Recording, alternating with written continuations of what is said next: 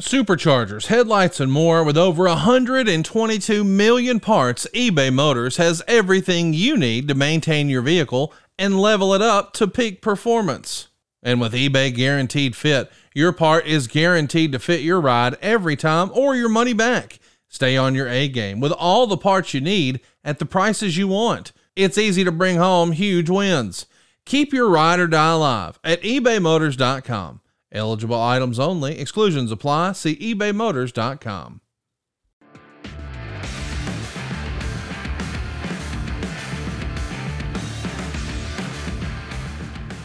All right, welcome in. Cube Show podcast, a college football podcast, usually comes to you on Sunday. Uh, with President's Day being today, just kicked it out a day late. Had some stuff I needed to knock out with the family. Uh, took my son down to the Auburn, Kentucky game there at Neville Arena. Didn't love the outcome. We had a blast though. Uh, he had a basketball game Saturday morning, so it just kind of a lot of family stuff got in the way. Figured wasn't doing the radio show Monday. We'd bump it back to today and give it to you here. So as you know, each and every week, brought to you by our friends at Wickles Pickles.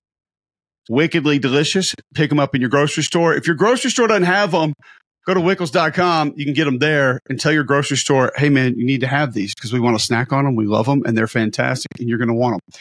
Uh, lot to get to today. We've got some college football news and notes around the SEC. And I want to get to our tiers for college football teams heading into the playoffs. What teams do I think are essential locks to get in? What teams do I think are going to get in in advance? But maybe don't feel great about them actually winning it? And what other teams do I feel good about getting in, but then maybe not actually winning games once they get there? It's a whole new era of college football. It's going to be exciting. It's going to be fun. It's going to be weird, just kind of how we view things down the stretch. It's going to be weird how we have to view different teams in different ways that have won maybe less games than they have in the past, but they're going to be in the postseason. Teams that have lost two, three games to quality opponents on the road, close games. How do we view those teams now? We're going to have to retrain our brains in a lot of ways once we get to November and start having real discussions about teams getting into this playoff. It's going to be fun, though. It's going to be exciting. Uh, I'm excited about the possibility of having different teams in, about different matchups, which could lead to upsets. Home field advantage could be massive in that first round, especially for games up north where it's going to be really cold. That could change the dynamic. Uh, you're going to be able to switch into that type of a football team I can remember I've done a lot of MAC games, you know, some action during the weeks over the years and talking to a few of those coaches. Jason Candle, Toledo coach, told me one time, he's like, listen, he said, it's fun to air it out and it's fun to have these teams that can throw the football 40, 45 times a game and put up 500 yards a game. He said, but you play in this league and you get to late October, you better have some semblance of a rushing attack and you better be able to slow the run down because you're going to have to do that. You're going to be playing in, you know, 20, 30 mile an hour wind. It's going to be sub freezing temperatures. There's going to be snow, ice, sleet, different things like that. And so are there going to be teams that have to go play in those conditions that aren't built for it? And that greatly affects them. All those things are going to be awesome to watch, fun to watch. So I'm excited about it. And I appreciate Wickles Pickles bringing you each and every show, title sponsor here of the show each and every week. And as you know, we're Team Rhoback also. Just want to go ahead and throw that in there and let you guys know you've seen us wearing the gear each and every week. So I at least wanted to throw a shout out there. Appreciate Will and the guys taking care of us. All right. Um, some big coaching news I want to get to quickly. Um, start with South Carolina. All right. Uh, mentioned last week Justin Stepp going to Illinois. Um, you lose your tight end coach to Murray State to be the head coach there. Now your new tight end coach is going to be um, Shawn Elliott, head coach at Georgia State. Um, there were some folks that didn't like my take on this, and there really wasn't a take. Uh, when I saw Matt Zenitz report it, I essentially quoted it and said, Georgia State spring game, March the 7th which was less than a month away. They were two spring practices into spring practice. They were set to have their third spring practice the day this news came down. Um, and I kind of know how it came down. I have a pretty good idea of what went down inside the facility and how it worked with the coaches. I'm not going to hate on a guy for doing what's best for him. And I understand that.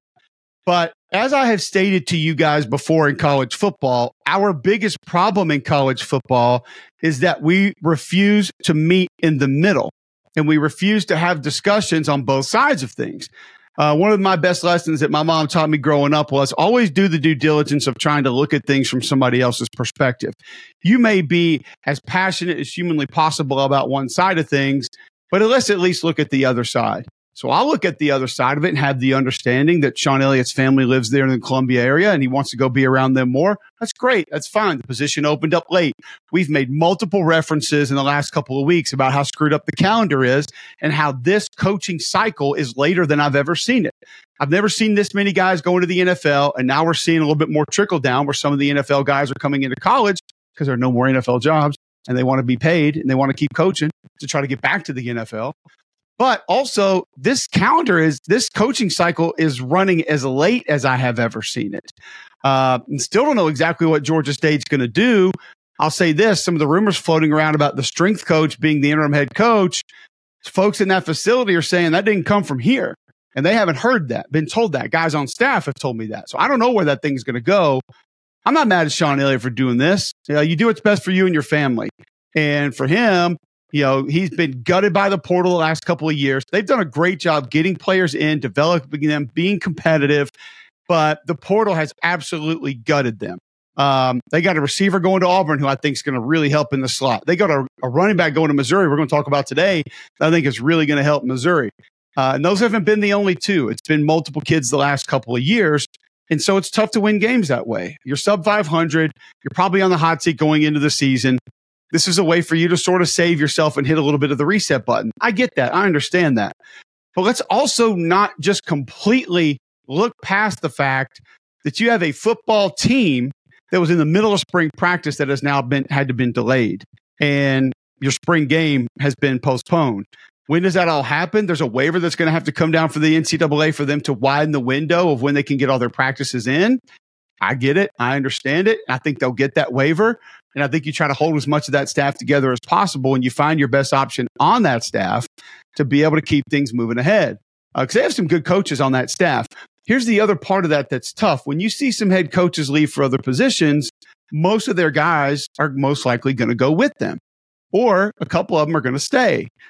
When you leave as a head coach as a G5 team and you go be the South Carolina tight ends coach, there ain't nobody going with you. You're not taking an associate tight end coach or an assistant tight end coach. That doesn't happen. So it also puts the staff in a pretty tough spot. So, not mad at anyone, but at least do a little bit of the due diligence to understand it's a pretty messed up situation that Georgia State is now in. Now, he's probably making similar or more money. I think he was scheduled to make about 811 at Georgia State this year. And he's been there before. He's been the interim head coach at South Carolina. We know the family portion of it. I just mentioned that. So I get all of that. I understand it. But let's also just not completely look past the fact that Georgia State's in a pretty tough spot now. And the timing of this was poor. Now, the timing of this was what it was. And it's the only time that could have maybe taken place. So you take advantage of that. I get it. But either way, man, that's a tough spot for Georgia State. I've never seen anything like what we've seen in this coaching cycle with Chip Kelly leaving to go to another conference opponent to be their offensive coordinator. Just some of these things have been completely insane, man. Um, Darrell Dickey, Scott Cochran out at Georgia. I don't think there's a massive impact there. Um, I do think that there were some good things that Scott Cochran can do inside the facility and with a football team. Doesn't have some of those responsibilities anymore. So we'll see where he ends up. And Darrell Dickey, just a, he's a really good offensive mind to be able to bounce things off of. But obviously, he's not calling plays. He wasn't calling plays at A and M, so you kind of understand. Um, Jerry Mack, Tennessee running back coach, going to move on to the Jacksonville Jaguars. So another one going to the NFL. Tennessee going to look to fill a little bit of a vacancy there. Kentucky offensive coordinator is going to be Bush Hamdan from Boise. Um, I, have met him once, talked to him. Uh, I think he's a good dude. I think he's a great guy. And you look at the tree that he comes from, that sort of the Harsin Petersen tree in that sort of mold of the offense. Um, he's been around Drinkwitz a little bit, so I think that's where he'll begin to spread some things out.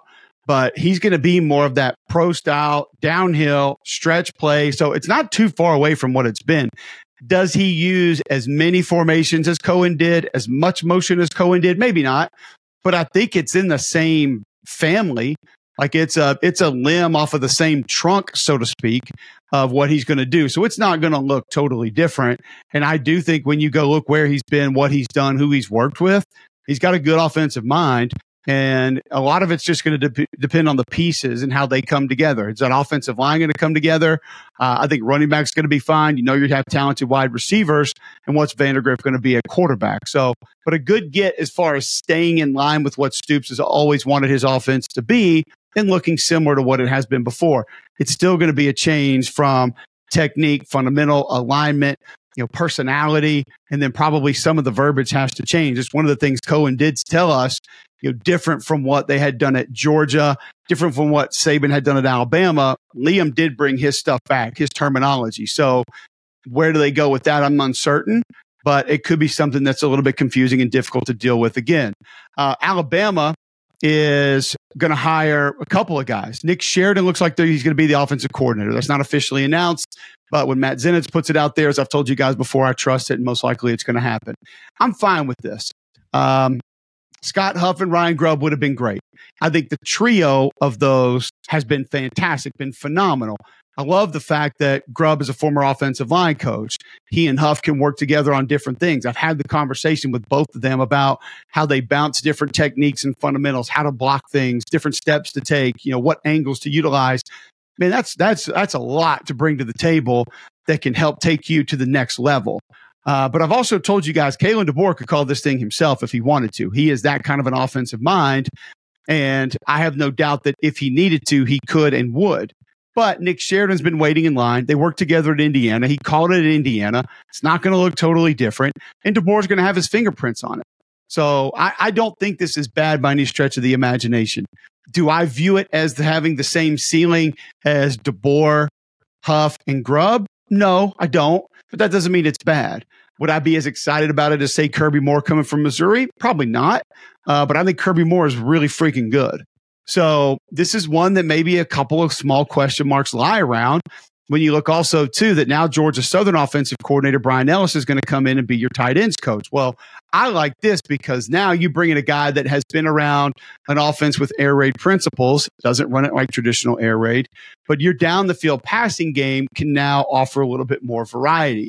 And if you need to add some different things such as tempo, things like that, he brings a little bit of that background. So I love DeBoer adding a couple of different things, different flavors to ultimately what his ice cream will be when he's trying to serve it up.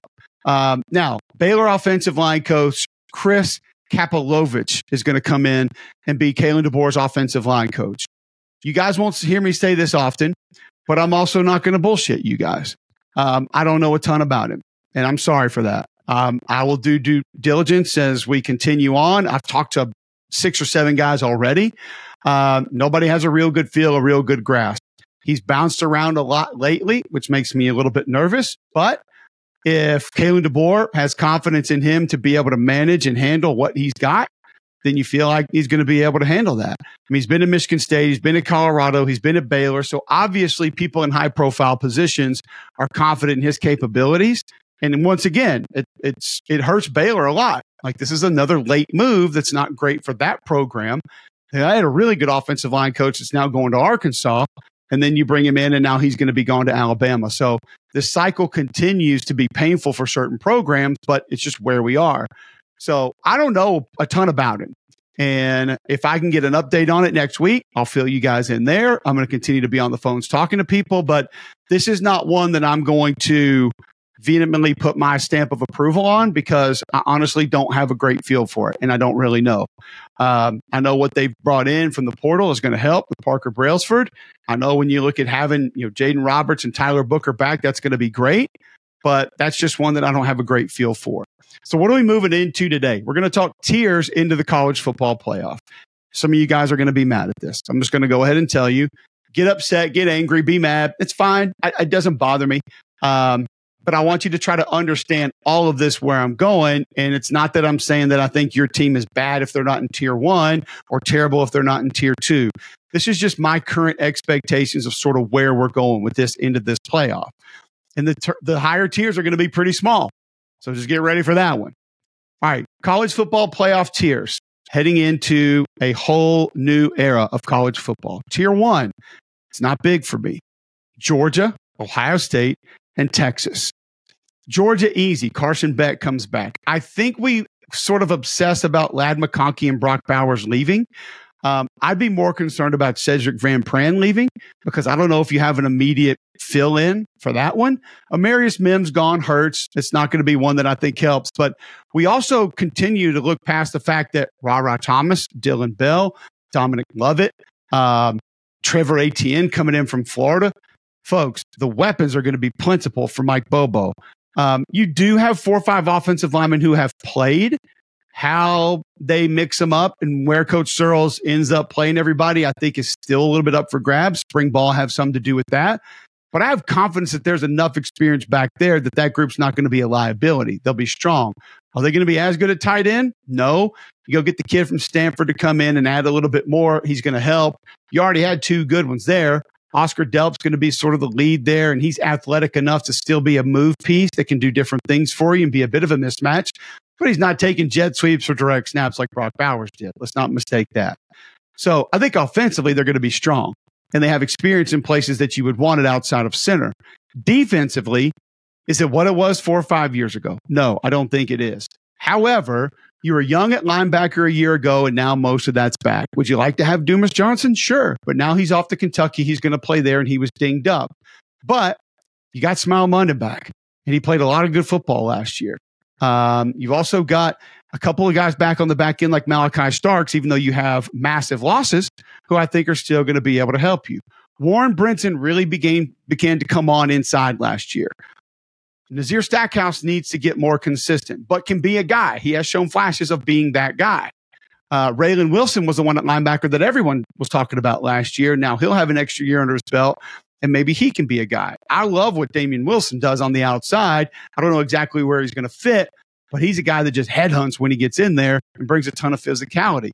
Chaz Chambliss is going to be back on the outside off the edge. Mykel Williams is a guy that we've been waiting to come on, and I think can be that guy.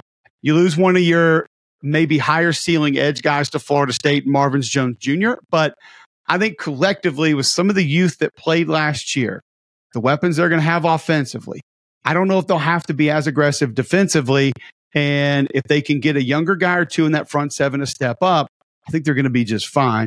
Georgia, tier one. Ohio State, tier one. Now, a lot of this has got to fit together. I get it. Chip Kelly comes in, he's going to want to do some new things. Will Howard comes in, not the same kind of guy, but I do think he gives you more upside than what you had a year ago. Uh, wide receiver, we don't really need to spend a ton of time talking about it. I think we all know that that group is going to be fine at Ohio State. Enter Seth McLaughlin at center. That helps the offensive line if he gets the snaps under control. But I think he's a guy that brings a little bit more than what they've had the last two, three years. Also, you bring in Quinshon Judkins with TreVeyon Henderson to give you a one two punch. And I know people feel like that's splitting carries. Go watch Chip Kelly. A lot of two back, which if I had Quinshon Judkins and TreVeyon Henderson in the back for the same time, I'm feeling pretty good about myself right there. My big concern here is the offensive line. I just don't know if it's going to be one that they can lean on and be a group that's dominant. Here's your good news. Chip Kelly offers up things that can offset what that group has to do to be great. A lot of reads, a lot of getting people in the wrong places at the wrong times. He can force you to miss a line with overload formations and, uh, and off balance formations. He also is a guy that utilizes a lot of read plays to suck different guys down, and he uses a lot of motions and a lot of those read plays to steal people's eyes to get them out of position. Chip Kelly steals yards as good as anyone. Now, if Ryan Day can help implement some of the downfield stuff with his elite passing game he's had the last couple of years, this could be the best offense in college football. Now, I know a lot of that has to work together and fit together and piece together, and you got to find chemistry, continuity, and that's not all there right now. I understand that. And also notice something in this conversation is I'm not going to talk a lot about schedules because I'm just talking about the teams right now. These are not chances of where they have to go and who they have to go up against. We can do that later. This is just the tiers of the teams as I see them right now and what I feel like they're capable of. And then on defense, obviously, this is the defense that's gotten much more aggressive. Some of that physicality has started to come back.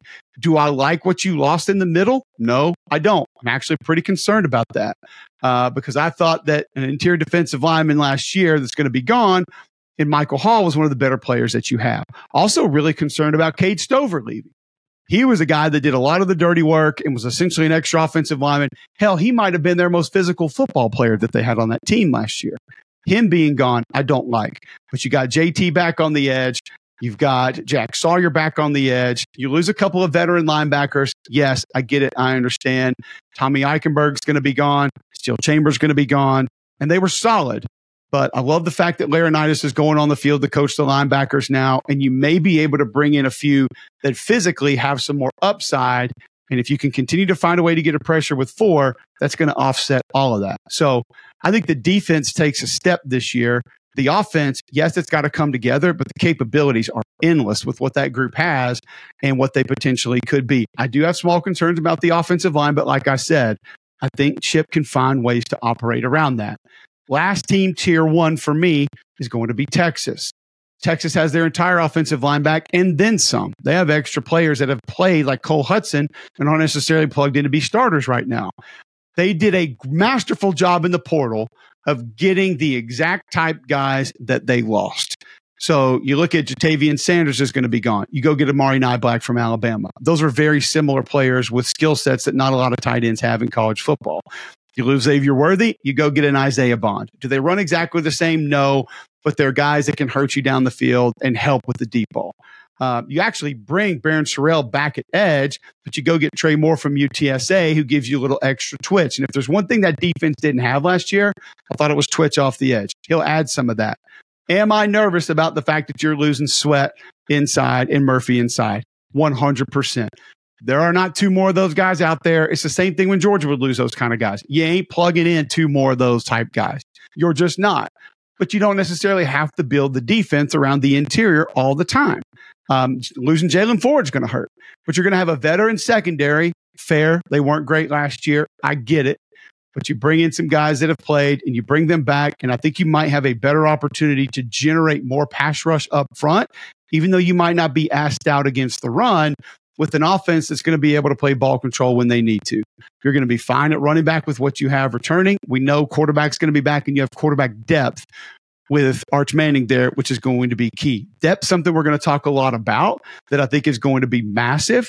But at the end of the day, I think when we talk about depth, if you're losing your frontline guys, similar to kind of what happened a little bit to Georgia last year and Florida State, it's not going to matter once you get in the playoffs anyway. Just because you have a decent player who can fill in, he might be able to get you by for a week or two, but is that going to be enough to go win a national championship in this new setting? We don't really know. So, Georgia, Ohio State, Texas, tier one, these are teams that I expect to be in, teams that I expect to advance, and teams I would expect to most likely go win it. That's how I qualify tier one. Let's go to tier two. Tier two, I'm going to go teams that I expect to make it and advance, but I have some real questions about them necessarily winning it. So I'll go Oregon number one. A lot of folks thought Oregon should be tier one. It's fine. I get it. I understand it. A little bit worried about the interior of the defense. You lost two big daddy defensive tackles, and I'm not sure you have two more like them coming back. That's a concern. But Jordan Burch was good for you on the edge last year. Can they convince him to slide down at times and maybe be a little bit more versatile? Maybe. Don't really know exactly how that's going to play out just yet. Yes, you lost a big time receiver, your leading receiver in Troy Franklin, who had 81 for 1383, 14 touchdowns. In comes Evan Stewart, who fills that void. I think Dillon Gabriel is a fantastic college quarterback. I think he has his flaws, similar to what Bo Nix went when he went to Oregon, but Bo Nix was able to erase a lot of those and have an amazing cap to his college career when he was in Eugene. Can Gabriel do the same? Feels likely. Um, you know, I think the offensive line going to be fine. You plugged in your All American freshman All American center last year. He's going to be able to help. Uh, your tackles are back, so I'm pretty confident there they're just, you know, listen, Bucky Irving's going to be gone, but I'm not overly concerned about that loss. You lose a couple of guys on the back end, but you got a couple transfers and Kobe Savage and Jabbar Muhammad coming in who I think can help there. Dan Lanning is why you should have confidence. It's not a player gone. It's not a player coming in. Dan Lanning is building this thing the right way. And that's why I have them knocking on the door of tier one. Again, tier two, expect them to be in, expect them to advance. Minor questions about can they actually go win it. Depth would be one of those question marks. Style of play, still a little bit of a question mark there. I think Dan wants to get it to where Mario was trying to get it and where he thought he could get it to be a team that physically competes week in, week out with some of these other tier one teams that we just mentioned. But explosive capability defensively, Want to be able to see them get to the quarterback without having to pressure often. And then how's the inside, the middle of that defense going to hold up? Because that's going to be more important with the teams that you're going to face on a regular basis this season as opposed to last season. But there's a lot to love about this Oregon football team. Next in tier two is going to be Alabama. Talent wise, you could argue Alabama should be tier one. Totally fair. I get it. But I have real question marks at wide receiver. And yes, you can say, okay, there's a lot coming back, like Law, Hale, Prentice have all played. Any of those guys a takeover guy? Don't really know. Running back's going to be fine. Uh, Jam Miller, Justice Haynes, I think both are very capable. Both could be really good. The offensive line, we mentioned it a little bit earlier with Roberts and Booker back, solid. Pritchett probably at one tackle. We'll see about the other. You bring in Parker Brailsford, who's a little bit light right now. Um, I do think David Ballou and those guys can can help him get to where he needs to be. I am bummed that Amy Bragg's not there as a nutritionist anymore because I think she could definitely get him where he needs to be. However, I don't think it's going to be too much of an issue, and he's a hell of a college football center. So the middle is solidified for that offensive line. That's good news with a lot of the quick passing game that Jalen Milroe will now have because you don't want to get the pocket dented to take some of those away. But the perimeter passing game is where Washington lived last year.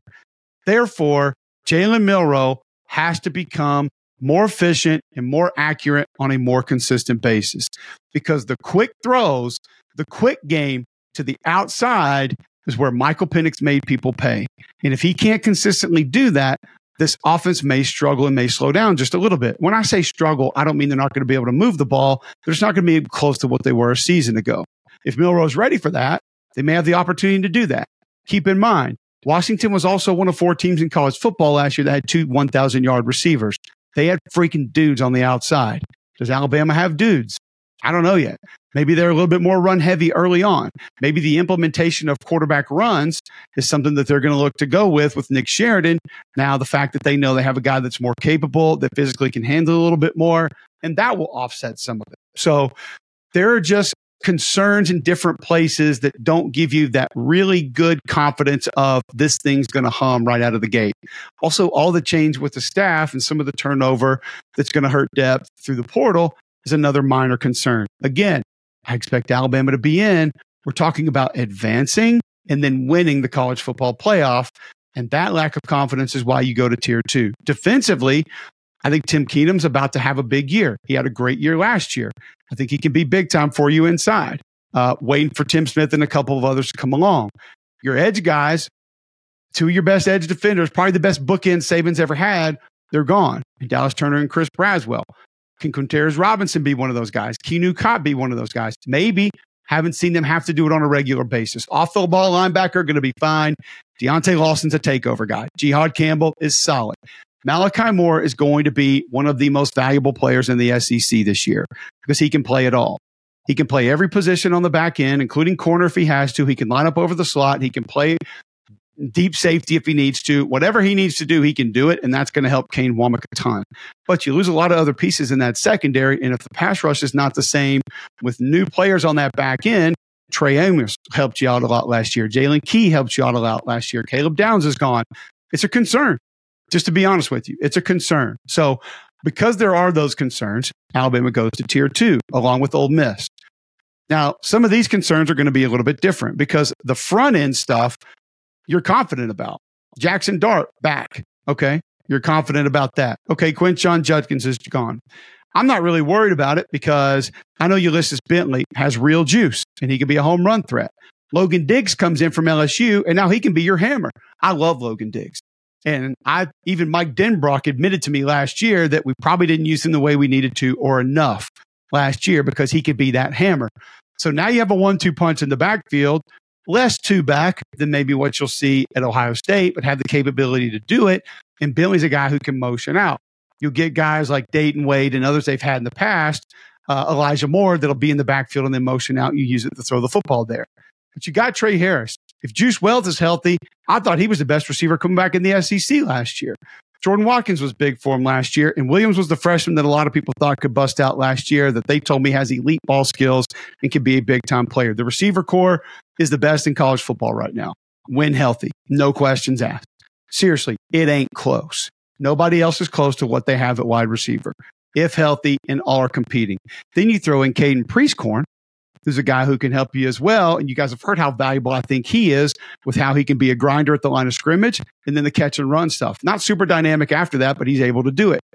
The two big gets for Ole Miss, potentially and probably Nate Kalepo from Washington. He's a really good football player. He will help them day one. He's a big time get. Diego Pounds is a maybe. I'll say probably because physically he is what you want your tackles to look like. What Ole Miss doesn't have a ton of. Now, does he have his technical flaws? Does he get out over his toes a little bit? Does he stop on plays sometimes? His feet quit on him a little bit and he plays with his eyes and his hands too much. So, if some of those technical things can be worked out, he can help that group, but they've added depth to the offensive line. So now you have guys who can compete and maybe they can get back to running some inside zone that they just basically couldn't do because Lane told me last year they didn't have enough oomph. So defensively, on the other side, you've addressed other needs. Chris Paul Jr. was great at Arkansas. Now you have him at off the ball linebacker. Um, you go get Walter Nolan, who I think can help you inside. And as long as he's ready to be somebody whose motor runs a little bit more often, he could be big time. Um, also, I think you go get Princely Umanmielen from Florida. They haven't had this kind of twitch off the edge in a while. And you went and got Isaac Ukwu from James Madison, who was a good player for you last year, but he was more of a high motor, high energy guy, dip and rip, flexible, twitch, speed. He gives you a different type pass rusher that they have not had in quite some time. So that wraps up tier two. Once again, teams that I expect to make it, advance, can win it, but I have questions about will they or could they go win it. Now let's go to tier three. Tier three expect to make it, but have questions about them advancing, and a lot would have to do with the matchup, who's healthy, different things like that. Notre Dame is going to be in. I personally don't think the Riley Leonard fit is that great, but I think they went out and got a couple of receivers. They're going to help make them more dynamic there. Now, tight end, don't really know if it's going to be what it's been. Offensive tackle, massive concern. Joe Alt, Blake Fisher were great last year. They've been recruiting at a higher level than they had in the past. And I think you have to feel pretty good about what the defense has been under Marcus because you know that's going to be solidified and taken care of. Mike Denbrock comes back in as the OC, who was unbelievable at LSU last year. And look at what Jayden Daniels did running the football. Maybe there's a way for him to implement a lot of that for Riley Leonard, even in a little bit more of a north south way. A lot of Daniels runs weren't by design, but some were. And now Denbrock can bring that in and help carry that over. And I'll tell you this Kris Mitchell, the wide receiver from FIU, he's a dude. He can play 50 50 balls down the field, one on one. Like he is a real guy. So they upgrade there. I'm just a little bit concerned about some of the other pieces of how good they're going to be collectively and are they going to be ready to compete once they get into the playoff. But I think this is a team that is most likely in. And if a couple of the other ifs are answered, potentially could advance a game or two. Missouri is my next tier three team. Worried about the defense. I don't know another way around that. Um, you know, when you lose Rakestraw, Abrams Drain, Ty'Ron Hopper, uh, Darius Robinson, and then your D coordinator Blake Baker is out, I'm worried about that. I am not worried about the offense though. And there are two really good linemen that are going to be gone. Javon Foster played a ton of good football in a Missouri uniform. He's not going to be back. Does that hurt? Yes, it definitely hurts. I don't love that part of it. Um, Xavier Delgado's gone. He played good football there. But you probably got the best right tackle in the league coming back. And I think that offensive line brings enough back and they have an understanding of what they do and they do it in a different way that they're going to be able to be beneficial there. Cody Schrader gone, massive loss. But I'm telling you right now, this kid Marcus Carroll from Georgia State can go. Mass, I mean, tr- like Saquon Barkley type quads, giant rear end. Guys bounce off of him. He's run some stretch play there at Georgia State, which gives him an advantage coming in, how this thing operates and works. It's he's a really good get. He was super productive there. It's going to be big. You got Brett Norfleet back at tight end, who I absolutely love. And of course, Brady Cook is back with the guy who we've mentioned a couple of times at offensive coordinator. Yeah, Kirby Moore going to be back as well. That's huge for Missouri. So I think with what this team could be offensively and doing a pretty good job filling on some of the gaps on defense, uh, some of the guys that they went out and are going to bring in, uh, you get a linebacker from Georgia, you get a corner from Clemson, you get a D lineman from Florida, who I think all are at least going to be able to help. And you've had success bringing transfers in on that side before. So, Missouri, a team that I feel like great chance to be in, have real concerns about them advancing. So, Missouri going to be right there in tier three, along with Penn State. Drew Allar, I think, is fantastic. Big arm, huge arm, big kid in the pocket. But where most of today's college football offense is going, you got to have some sort of a dual threat there, at least to be able to move it around and at least show different things are going to force the defense to play you a different way. They just can't do that. They're great at running back. Tyler Warren might be the most underrated tight end in college football. Kid can freaking play. I love him. You lose your best pass rusher, you lose your best offensive lineman. That's a bit of a problem. But you go get AJ Harris from Georgia and Jalen Kimber from Florida, who are going to help a secondary that lost a couple of guys. Three starters gone in the secondary. Those two are going to help a lot. I like the new offensive coordinator. I think you open the new that new hire. I think opens things up just a little bit more. The quick game has to improve with Drew Allar because if he's not going to have much of a run threat and you don't force defenses to respect you that way, you've got to utilize some of these other weapons and get the ball out quickly and make people defend you a certain way. But I love the defensive coordinator hire as well to go get Tom Allen. And I think that that's a team that has the roster to be in the playoff, but I would have real questions about them advancing and maybe going and winning it because some of the limitations that they have. Um, it's hard for me not to put Michigan here, but there's so much change that I don't think I'm going to be able to. Um, I am going to put Tennessee here, by the way. Um, Tennessee, a team that I expect to make a real push for the playoff this year. That offensive line should be fantastic. They're going to fall into tier three for me. And I realize we're getting to the point now where all the SEC teams I'm mentioning are probably not going to get in. That's fine. We're not talking about what the path is and what the schedule is. We have time to do that later. This Chris Brazzell kid that they got from Tulane is a dude. He can play. That wide receiver room is going to be fine. It's going to be good. It's going to be really good. Uh, yeah, you lose your most productive tailback, but I think you have enough coming back. And the Lance Heard get a tackle from LSU is absolutely massive, massive to be able to go get a guy with that frame, that body, and that kind of ability to be able to fill in. Don't be surprised if Campbell bumps over to right to let him play left. That's just the kind of kid John Campbell Jr. is. She basically got everybody back. You got your center back. Uh, you got Javontez Spraggins back, who's got to cut down on the penalties, but love the way he plays the game. So I think Tennessee has to be there. Defensively, getting Omari Thomas back inside. You've got one of your edge guys back who was a problem last year. Uh, you've got a veteran linebacker in the middle. A little concern about the secondary. Veteran group. Don't think they're elite, but Tim Banks back at coordinator, and I think that group can be enough. The style of play is what worries me a little bit more about Tennessee than anything else. It's just that because of how you play and some of the situations you put yourself in, I think there's always going to be a game or two that becomes problematic and maybe you get caught. That's just kind of how I view it. Now, it's also going to win you a lot of games. So I think back end of tier three would be Tennessee, almost them knocking on the door. Here's the teams that are tier four. Tier four teams for me would be not surprised if they get in, going to have to answer some massive questions to advance. And we don't have to go into all of these. Oklahoma is going to be on that list.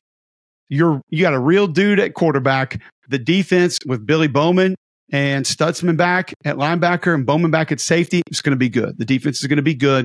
I'm worried about the offensive line. You lost everybody. And I think Bill Bedenbaugh is one of the best in the business, but you lost them all. Oh, and I, I don't I don't know if it's just going to be better that way. And you also lose Drake Stoops, who was a glue guy, leader, alpha, production, all of that. Um, Michigan, it's just so much turnover, man. It's so different. I just don't know exactly what quarterback's going to look like. Yes, I'm confident in running back. The offensive line will be fine. The tight ends will be good. The defense is going to be different. Will it be as aggressive? You're losing some of those guys up front. I just there there's a lot of I don't know about Michigan right now. So I'm going to have them as a team that I wouldn't be surprised if they get in, but I don't have the utmost confidence of just plugging them in right now. LSU going to be tier four. Wide receiver, you've addressed it in the portal. Don't know if it's going to be close to last year. Can Nussmeier, and we don't say this often. We don't often want this, I don't think, but I think that's what LSU needs. Can Nussmeier come down to game manager level a little bit more often? And that's not a bad thing. Like, can he not be gunslinger, moonball guy all the time? Now, I love the competitiveness, the toughness, the mobility, the moving around in the pocket. Like, all of that stuff is fantastic, but there are going to be times that I need you to manage the game. I need you to know the down and distance. I need you to know game situations. I need you to calm down and be presidential. And if he can find ways to be that more often, he can lead the offense. The O line is going to be fantastic. Running back, eh, I don't know. I mean, that's not a, that's not a, a, group that we usually have a ton of questions about. But I do think we saw what that youngster did at Mississippi State last year when he knocked a corner basically to the bench. And I think you'll be fine there, but it's just you have depth that you might need later on. Depth at defensive tackle is going to be a real problem. And can you find a way to get Harold Perkins going? The secondary is still a little bit of a concern. So LSU feels like one of those teams with a ton of upside, but also I wonder about the ability to be able to reach a lot of that upside. Arizona is here at tier four. Um, you get Fifita and T Mac back at quarterback and wide receiver, and Polito back at guard. That's enough for me to like you. Uh, and then you get Jacob Manu back at linebacker. Um, and you got a, a, lot of your interior defensive linemen back. Now you lose a couple of your edge guys. That's going to hurt. But that's enough for me to say I think the core nucleus of that team and the production is going to be there with all the change. Do not be surprised if Arizona is a team knocking on the door of the playoff next year. Utah obviously is going to be there with the experience that they have. And I think Clemson's in tier four as well. A lot of people are kind of pushing them to the side. But I think Dabo and Clemson are going to get things back close to being what they have been in the past. Also, I, I think overall, there are a lot more questions in the ACC than there have been the last two years. The teams that are next up that I think probably could surprise some folks NC State, I don't know how the Grayson McCall thing is going to work, but it's got to be better than last year. Miami, I love a lot of what Miami has added. Oklahoma State, I think they're still going to be right on the door uh, doorstep, knocking, maybe waiting to get in. Louisville, and a lot of that is probably because I think Brohm is just that good. I like I, th- I think he's just freaking unbelievable. Uh, and then Kansas as well. Quarterback health is going to have a lot to do with that but that would be the T. I guess that'd be tier five, sort of, of teams that I think could stretch and be knocking on the door to be able to get into the college football playoff. You guys always know, also brought to you by Blue Delta Jeans, the most comfortable, the most flexible, the most breathable denim that you will ever put on. I love my Blue Delta jeans. I love my Blue Delta jeans. I feel like I'm singing a Pete the Cat book to my kids right now, but I do love my Blue Delta jeans. And you can go to bluedeltajeans.com. You can now get fitted digitally. You can get a gift certificate for your dad in your life for Father's Day coming up. He will never regret it. You won't miss it. You can dress them up, wear them casual. Blue Delta jeans, they are phenomenal. So please go subscribe if you're watching on YouTube. Trying to reach 10,000, almost there. We're technically not almost there. We're like a thousand away. Trying to get there. Help us out.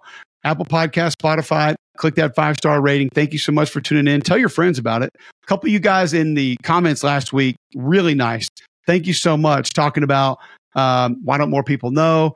Uh, maybe you should have more subscribers. Go tell people about it. We appreciate that.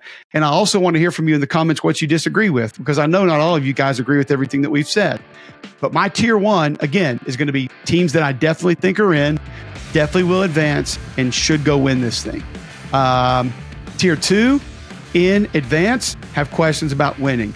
Tier three, probably in, a lot of things going to happen for them to advance one, two games and maybe go play for a title. And then some of those tier four teams that I think are have a lot of what it takes to be in this playoff, but maybe lack a couple of the things that cause us to bring up some question marks about them realistically being in. Appreciate you guys tuning in. We'll be back next week with more Cube Show.